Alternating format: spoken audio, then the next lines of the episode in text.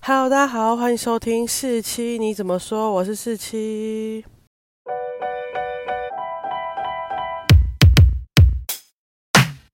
今天跟大家分享一下，我因为我们家家族旅游，然后我就得到去住 W Hotel 的经验，然后跟大家分享一下我对入住 W Hotel 的看法，还有可以给大家一些，如果你真的有机会住在新义区附近的饭店，可以怎么安排两天一夜。首先，我会住 W Hotel 最简单的理由，就是因为我们家办了家族旅游，所以很多人都上来台北。那既然他们选了一家那么高级的饭店，我就不免俗的要抛弃一下自己住的租屋处，去跟人家蹭吃蹭喝啦。那基本上我住 W Hotel 住了两个晚上，但为什么我最后说就是给大家提供两天一夜的行程，是因为因为基本上我。旅游的倾向真的都是去户外玩或住一般的民宿，很少有这种在市中心的经验，所以我最后真的是一直待在饭店里面，没做特别的事情，所以只能凑出几个行程，推荐大家两天一夜可以这样安排，那希望大家不要介意。那我就开始分享一下我住 W Hotel 的经验吧。W Hotel 大概是三点开始可以入住房。那你一进 W Hotel 的时候，一定会看到它一楼的大厅。那记住哦，这里其实不是真正的大厅，它顶多服务台可以放你的行李，或是帮你叫一些车之类的服务。真的大厅其实在十楼，所以你一定要从一楼先搭他们的电梯到十楼才会可以 check in，所以不用在一楼 check in，然后记得要往上走。那 check in 的时候呢，这次的经验是 check in 圈蛮久的，有点出乎意料，不过态度还是不错。那我们 check 完 in 之后，他会给你房卡。其实你第一次看到房卡，你就会觉得哇哦，果然是一个很夜店风的饭店，因为那个房卡就像有看到一个房卡是酒杯跟冰棒合体的那种样式，其实非常的特殊啦，就是好像很少看到那么奇花的房卡。那当然大厅也是蛮。夜店风的，它的颜色都偏昏暗，然后会打一些比较呃奇特颜色的光吗？可以这样说，因为一般五星级饭店就会给你明亮的光，不会有那种昏暗的感觉。那比较好笑的就是我们这次的家族旅游，还有带我高龄八十几岁的奶奶一起来，是她一进 W Hotel，然后一进电梯就开始听到咚咚咚那种比较嗨的歌，她就有点。懵掉，然后到了十楼又看到比较拉比很昏暗，然后服务人员都穿黑色的，啊，这个是可能是 W Hotel 传统吧，就他们里面的衣服都不太统一，但是一定是黑色的，然后可能会挂一个 W 的样式，就是有种有个人特色的统一感，然后又不失礼貌。那比较惨的就是我奶奶就要在这种昏暗的 光上面去走路，其实对她老人家有点难以负荷。然后因为跟我奶奶一起去的是我大姑姑，她也是也六十六十岁了，所以他们两个就两个老人家互相扶持在走路，这蛮好笑的。不过就是可能是他们一开始在选饭店的时候没有想好，虽然我跟他们说你们确定你们要住 W Hotel 吗？他们说哦不是，就是一间。高级的饭店吗？我说，呃，对啊，是年轻人的高级饭店，不知道你们能不能接受得了。所以，当然我呃姑姑后来也是觉得自己有选错，然后就觉得天啊，我下次不会再住这些饭店的感觉。但我觉得可能是那种呃新潮的感觉，可能跟他们以往想象的呃五星级饭店是有落差的。然后我们这次订的房型大概七千多块。八千多，然后是住在二十八楼，可是我们是没有住到可以看到一零一的那一面，就是我们看到是贵富百货啊、微风信义还有忠孝东路路景的那一面。听说如果要看到一零一的话，房价会再多个一千多块。那我们刚刚说一间七千多、八千块是两人房的价格，那它的两人房我觉得比较特殊的就是它的两人房是两张分开的单人床，可是它的单人床是。是足够大到可以睡 两个人的，完全足够，大家不用担心。那它的房间配置，其实我觉得它的浴室跟睡的地方是一比一点五的概念，它浴室占非常非常大的空间。那它浴室里面是有一个浴缸，然后是干湿分离，然后蛮大的梳妆吸收台的。除此之外，还有附一个沙发，可以让你直接看夜景。那我觉得它可以卖到七千多块，其实我觉得主要还是那个夜景，因为它的房间也没有特别大到哪里去，然后也没有特别有特色。说真的，就是七千多块这种房型，没有特别有特色，蛮普通的。但是那个夜景，就是你可以在二十八楼往下看台北夜景，就觉得 OK，它好像在卖这个东西，就没有卖其他东西的感觉。那 W Hotel 最特殊的就是它的房间里面有配置一个小小的可以。调酒的地方，它有附手摇杯，然后跟四个高脚杯，就是大小不一。然后里面的冰箱有放很多酒，然后外面有放啤酒跟一杯的烈酒，可以让你做调。但当然就是要付钱啊。那我们当然是没有用到，因为我们并不是那么爱喝酒的一群人。刚刚说的那个灯光昏暗的问题，在房间也是这样。我姑姑就一直叫我把灯全部打开，但我真的已经把灯全部打开了，她也觉得很昏暗，就它不是。有一个特别照明的感觉，还是你会有一种迷幻的感觉。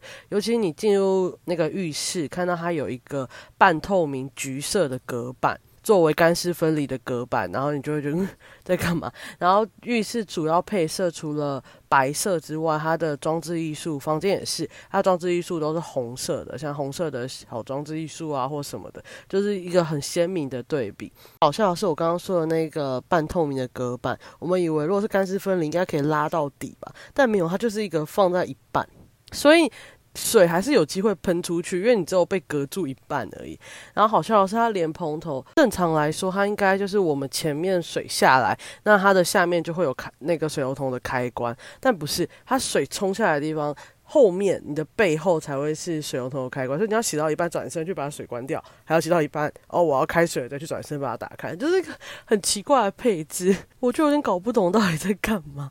然后我洗完都觉得，嗯。这些饭店到底哪里值七千块？有必要这样吗？然后他们饭店里面所付的水都是 Uni Water，然后给了蛮多瓶的吧。我记得我们住两人房，他给了四瓶水。那它里面呢也有 Avion 的矿泉水，然后它上面会写请享用。可是其实那一瓶它卖两百六，所以其实你喝下去就要付那个钱呐。虽然它上面有标一个。它有标价格，但是也有标倾向，有很多人都会被骗，可能就会喝了吧。但我觉得喝 Uni Water 就可以了。那我们第一天入住的时候，就是大概是这样，就是在一些夜店感的冲击下结束。当然，我必须称赞 W Hotel 的床真的是非常好睡，就是它是软的那种床，可是厉害的地方是它不会让你陷下去，它还是有一定的支撑力，所以躺下去的时候，你是感受到它的软。但是你就不会觉得自己可能起来明天会腰酸背痛的那种感觉。我觉得它有两层，上面是软的垫，然后下面是比较弹簧的感觉。所以我们全部人虽然对它的嗯它的一些灯光啊或者是配置都有点 confuse 或有点不满，但是一睡了床然后就忘记了这件事情。那基本上呢，它枕头也有两个，一个是会陷下去比较软的枕头，一个是蓬的有支撑力。但它蓬的也没有特别高啦，就是也是软软，所以对我们来说就是有点不够高，所以我们好像都是垫两个一起睡的那种感觉。然后我们第一天晚餐呢，年轻人就去吃了胡同烧肉。但我在去之前，我是真的不知道有这家烧肉店。那它真的是一家我觉得非常贵的烧肉店。还好不是我付钱啊，不是我付钱，我都觉得还 OK。那它里面的我觉得肉质都非常非常的不错。可是你我觉得会吃不饱，因为我们已经四个人点了快六千块的。肉品的，但是我们还是没有饱。那里面我们有点了一份比较贵的，就是海胆牛肉寿司。那海胆牛肉寿司真的是很看人，只像跟我们一起吃的我的表妹跟表姐是两个完全不太吃海鲜的人。所以有一个就觉得完全没有什么味道，然后有另外一个就觉得也太腥了吧，然后他就吃不下去，一直受不了。但我自己觉得，我吃那个海胆牛肉寿司的时候，我是觉得那个海胆的腥味有大过牛肉味，所以我其实根本没有吃到什么牛肉味的感觉，我只有吃到很腥的海胆味。但我自己是能接受，所以看大家嗯觉得怎么样，可以要不要点？其他我们也点了一些和牛牛舌、牛五花、牛肋条。猪肉的部分就点了一些双酱松板猪、上等猪五花；鸡肉就点了去骨鸡腿肉，还有椒盐鸡软骨；海鲜我们就点了炒虾。比较特别的是，我们还点了大肠来吃，另外还有杏鲍菇哦。这个杏鲍菇要特别讲一下，就是因为我们以前在吃烤肉的时候，杏鲍菇都会把它烤到两边都软掉就吃，但他们这次就跟我们说，你就只要一面烤到它出水，就可以把那个杏鲍菇夹起来吃。哇，超级软，超级好吃，而且非常的甜。因为他好像有特别选过那个杏鲍菇，整个甜到爆，根本不需要再多烤。你们就是只要看到它出水就把它夹起来吃。我以后应该也都会这样子，学到一课了。那它这个最对我的味是胡同烧肉，它的配菜通常都是用葱啊跟洋葱做搭配而已，没有其他多余的调味。你上来的肉啊跟一些。产品都是已经调味过，所以你不用再多帮他加盐巴啊或什么的。那你只要配上他们附的洋葱跟葱一起入口，就非常 OK。因为我们家其实也是只吃洋葱跟葱作为烤肉的配菜哦。还有它的泡菜也非常好吃，不是那种台湾有时候泡菜会放到酸掉，或是它会加一些很奇怪的醋或什么的，它是刚刚好保留白菜甜味的那种泡菜。嗯，他们也有很多和牛可以吃，但是我们就算是因为别人付钱，我们还是不敢点和牛啊，所以就是只点了一些一般的肉来吃。但我觉得一般的肉已经足够好吃了。那他全程烤肉的时候都会有人来帮你烤，当然你也可以自己烤，但我们还是给别人烤。可是我们有时候就是会等不及，我们就很怕那个牛肉烤太熟，所以我们就马上夹起来吃。他就会跟我们说：“哦，这个是因为它是猪肋条，会有很多筋，所以会烤比较久。”但我们其实真的是完全等不及，所以我们。后来又觉得我们自己烤就好，因为我们真等不及别人烤给我们吃，我们真的很怕肉太熟，因为我们全家都是吃肉很嫩的那一派的。第一天晚上就差不多在这里结束，就回去 W Hotel 睡觉了。再来就是到隔天早上要去吃 W Hotel 的早餐。那 W Hotel 早餐其实是在游泳池旁边十楼的部分吃。那你也可以选择你要坐在窗边可以看早上台北的街景，还是你要去游泳池旁边，然后看着那个漂亮的游泳池吃都可以。那基本上我觉得 W Hotel 早餐的菜色并没有特别的多，它的熟食大概就是哦一些烧麦啊，或是炒葱板猪，或是。清蒸鲈鱼之类的，然后里面比较特殊的就是还有牛肉面，当然一般的面包啊、欧姆蛋啊。都会有，还有一些生菜跟火腿、烟熏鲑鱼、培根，有很多台湾人早餐会吃的粥，它的配料也非常多，可以让你选。那这些都有，但是它比较特殊的是，它没有饮料吧。它一开始你入座的时候，他就会问你说：“请问你想喝咖啡还是茶？”那咖啡就有拿铁啊、卡布奇诺可以选，或是一些黑咖啡也可以选。那茶就是他们饭店里面，其实房间有附很多什么。养生茶啊，或是西西式早餐茶什么之类的，就是跟饭店里面附的茶包是一样的，可以选。但基本上这两个我都很不喜欢喝，但它里面没有饮料吧，可是它会有一个现榨果汁区，然后外面有附柳橙汁、葡萄柚汁跟。香蕉果昔可以选，那你也可以自己跟他说哦，我要凤梨苹果，他就会帮你打；我要西瓜，还会帮你打这样。但因为他就不会有那什么柠檬红茶或什么可以选的，所以这是比较特殊的地方。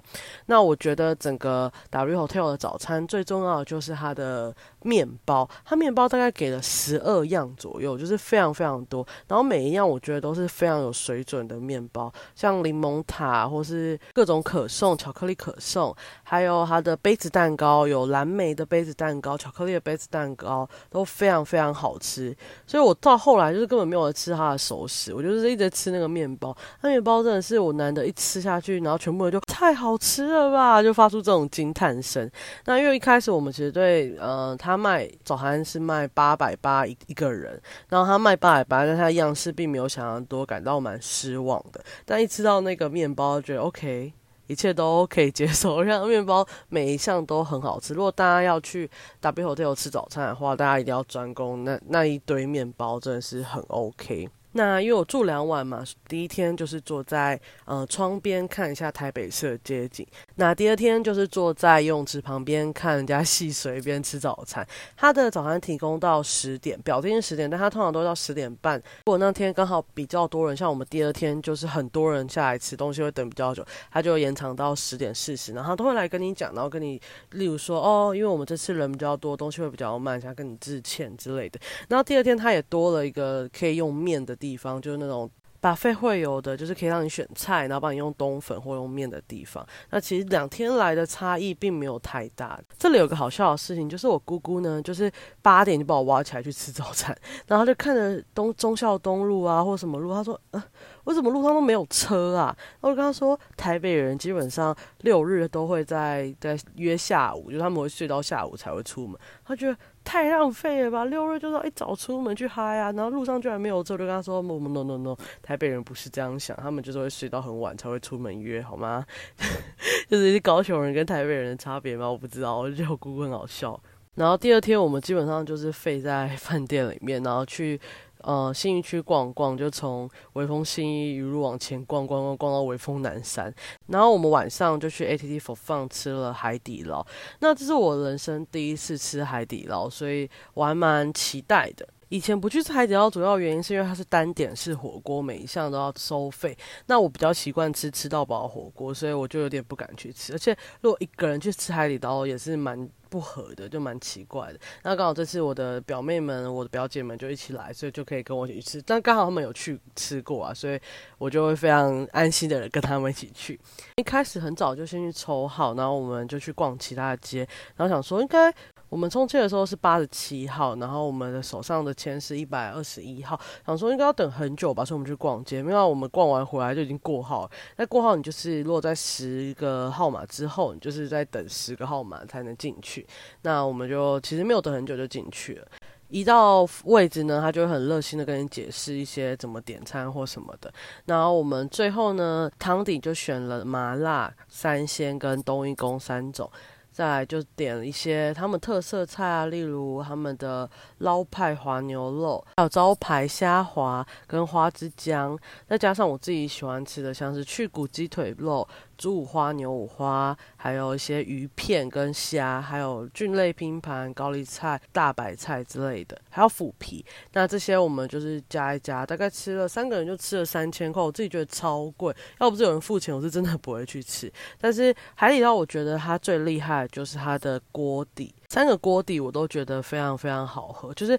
它厉害的地方就是它锅底去拌它所有其他的料都会觉得很够味，然后你吃起来就完全不会有什么不合的感觉。但所以它的肉到底有没有那么厉害，或是它的菜有没有那么厉害，就变得不是那么重要了。那一开始它就是会把你选的其中一个汤，然后放在你的碗里面，然后那里面碗里面会有葱啊，有。洋葱啊，然后加一些肉碎，然后一起喝成一碗汤。哦，那一碗汤我非常非常惊艳，就是一碗应该前面就只有葱蒜跟肉碎，然后加上任何的汤底都非常非常够味。我觉得这部分是我第一个对海底捞感到惊艳的地方。那我分别讲一下我们三个汤底，我最喜欢哪一个？令人意外的是，我最喜欢的是他们的泰式冬阴功，它的酸辣汤真的是非常对我的胃。我其实去吃之前没有太想吃东西，因为我早上吃非常饱，下午呢，去吃了建议去的锦拿棒哦，那个锦拿棒也非常好吃，也很推荐大家去吃。所以我根本没有很想吃东西，但我一喝那个冬阴功的汤，我瞬间就开胃，然后晚上吃超爆多，我这个。很对不起自己，但是那个冬阴功是我觉得最赞。再来就是三鲜，它是个味道比较淡的，一般大家在其他地方的火锅店应该都可以喝到那种比较淡的味道的锅，但是我真的觉得它算是淡，但是它是非常够味，所以你还是闻得到它的鲜味，然后吃进去你不会觉得很很无聊。但我最失望的就是还是那个麻辣锅，就我觉得，嗯，海底捞最有名的应该就是那个麻辣。汤底，但我自己觉得它就是好吃啦，但就是没有特别吸引人。然后你配了鸭血之后，鸭血也没有特别抓住我的胃，所以我自己最失望的是那个麻辣锅底。那就像我刚刚说的，我还是觉得海底捞的锅底是我觉得最惊艳的。所以你要说其他品相我有什么推荐，我就觉得还好。就是如果他们那个。捞派滑牛肉跟招牌虾滑，就是因为他们的特点嘛，所以你们去的时候就点来吃。但欧派滑牛肉就是它是肉块，所以它不是一般的肉片。然后我自己比较喜欢吃牛肉片，没办法特别喜欢吃肉块，所以我吃的时候我觉得哦很嫩很好吃，可是就是觉得没有特别吸引我。那那个虾浆我真的觉得就非常好吃，就你可以吃到它真的是虾碎块的感觉，然后你放在不同的汤底。里面就会增加不一样的味道，我觉得很赞。然后大家也可以点一下它的葛根粉，那葛根粉就是款冬粉啊，那你加在不同的汤底，然后配汤喝，就整个是。大加分。一般台湾人吃火锅都一定会加一些呃酱啊或什么，但他们的酱那些是要多加五十元的。一开始我姐就跟我说，其实不用加啦，你们就直接它的那个汤就够够味了，不需要特别去沾酱。我开始觉得屁啦，但没想到吃完真的是这么觉得，就是它非常的扒在那些料上面，所以大家就是如果你没有特别的需求的话，真的不用去点那些蘸酱来吃。那他们呃水果是免费拿的，这次我去。吃的时候，水果有火龙果跟芭乐哦，那火龙果真的超甜的，我一直吃。然后它的两个甜汤也都非常好喝哦。我们这次也有看到它的变脸秀，那变脸秀其实我对变脸秀没有太大的期望，因为我自己在北京看过，我就觉得还好。但我觉得他还是很敬业，然后还是要把小孩吓哭。我小时候也超怕变脸秀的，我觉得天啊，不要在我面前，我会吓烂。然后就小孩就一直说不要不要不要这样，然后最后哎。那个变脸秀最后会变回自己原本的脸嘛？然后就 OK，还蛮帅的。然后这就是我第一次吃海底捞的经验。再来，我们就去逛了，就是晚上的新一区。那新一区就是路边有很多一些表演啊。那刚好我也有在那边看到我学长的表演。那我学长就是也有在那边长期的驻唱，就是叫陈香河。如果大家有想听歌的话，新一区的时候也可以找找看他。那我最惊艳的就是因为他那里有卖一些记忆懂的东西。那因为刚好我的表妹要去见他的表弟，所以他就刚好就说：“哦，我们去买一个。”吹糖来送给那个表弟，那我就想说吹糖什么哦，真的是。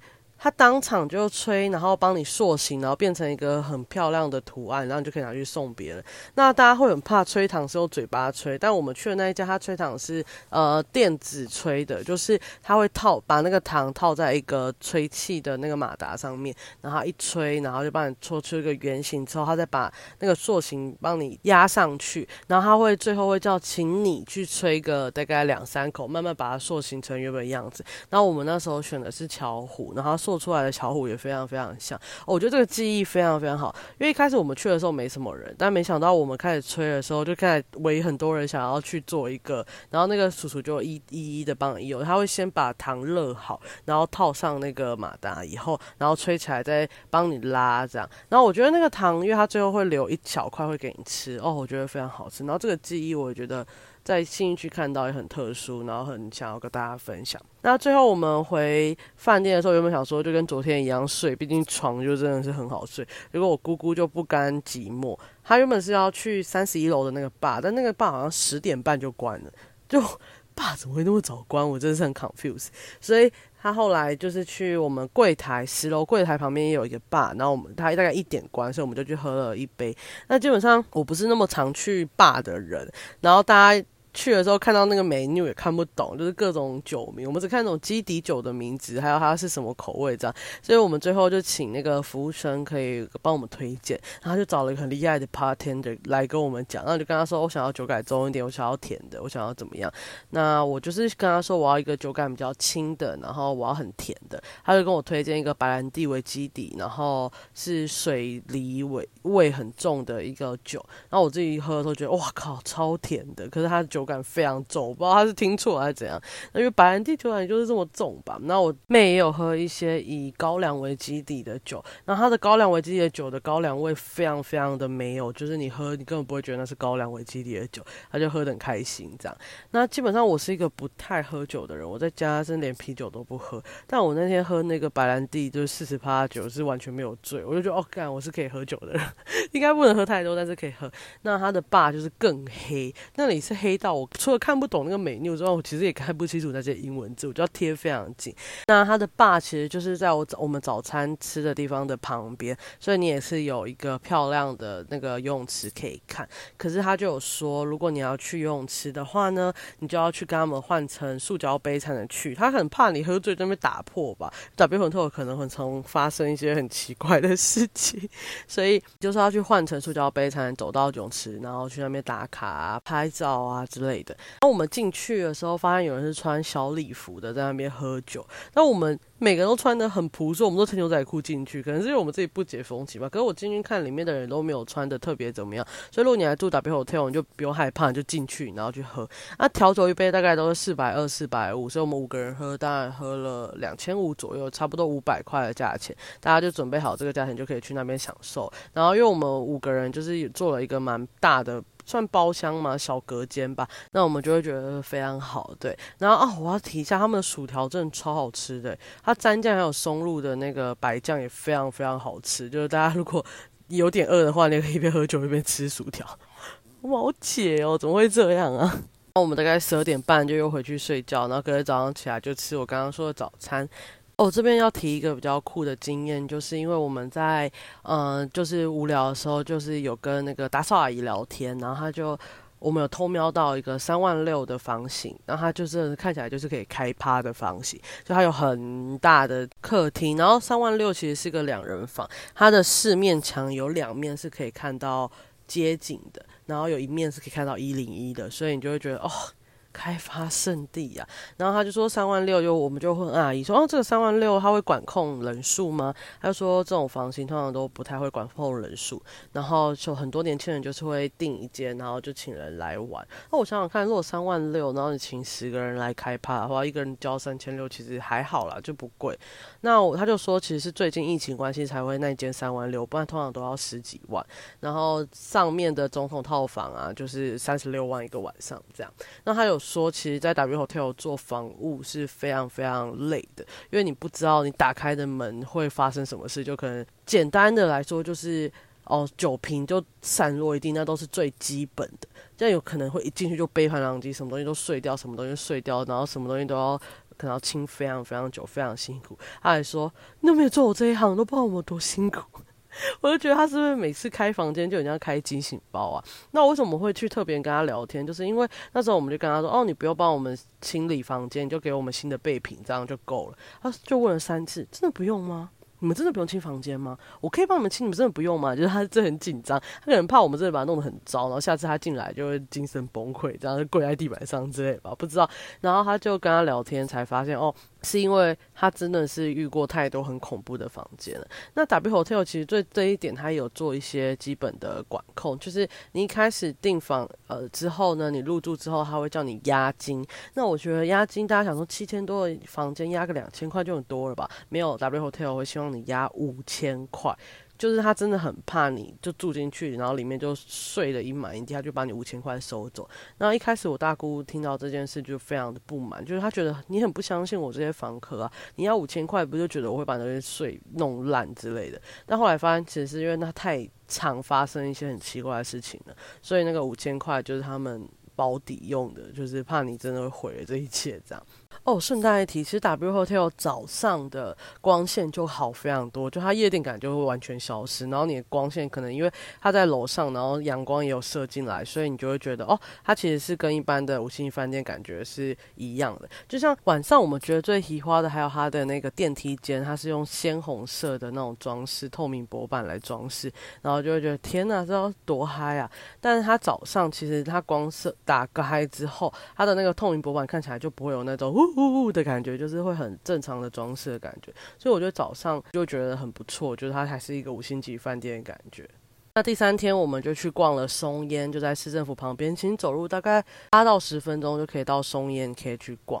那松烟当然就是你可以逛一些展览，逛一些小店。那我们最着重在逛的是它成品二楼的那些手作，那手作包含什么金工戒指啊、皮件皮包、琉璃木工这些都有。然后我就觉得，OK，我们前一天那边废在饭店里干嘛？我们应该来做这些手作的啊，那就有点 千。金难买早知道的感觉。那我去松烟，其实就是要有点像遛奶奶来，就是让奶奶出去走走。那我在那边发现一个蛮酷的东西，也叫做纸相机，就是它是一个很轻薄的相机，然后是真的可以拍照。它会插 SD 卡，然后会有呃充电电池，然后你这样就可以带出去。然后你可以换它的壳，然后一个大概才三四千而已。我就觉得 OK，今年一定要存钱去买那个纸相机。如果我之后买到的话，我会再跟大家分享一下我的心得。那这就是我在新一区三天两夜的感想。那我刚刚说我会给大家一个两天一夜的旅游建议。那我觉得呢，你一开始因为 W Hotel 的入住时间是下午三点，退房时间是十二点，现在退房时间非常晚，所以大家不用担心。那一开始你到新一区的时候，你就可以把行李寄在 W Hotel 的一楼，然后你就可以去逛一下，像贵妇百货啊、微风信义，然后 ATT for Fun，还有星光三月。从你可以从 A 四逛到 A 十一 之类都可以逛，还有成品、统一时代百货这些。然后最近星光三月跟微风都在周年庆，所以我们这次去新运区真的是超多人，那不是在开玩笑的，我连走路都觉得很烦躁。在你晚上就可以去吃海底捞，或者去吃我们刚我们吃的胡同烧肉都可以。这样就可以在新一区那边逛，然后你可以跟那些小摊贩买一些东西啊，或是看一些表演，然后就是很悠闲的逛完。再来就是回去，然后就可以去 W Hotel 的 bar 去喝一杯，去晚上的泳池旁边参观，再来就可以回去睡觉了。那早上起来呢，你就可以去吃 W Hotel 的早餐，然后吃到大概十点半，你就可以吃的很饱嘛，你就去散步，去松烟散步，然后做一个木工啊，或是琉璃的一些手作东西，然后再买一些文创商品，这样就会结束你信义区美好的两天一夜。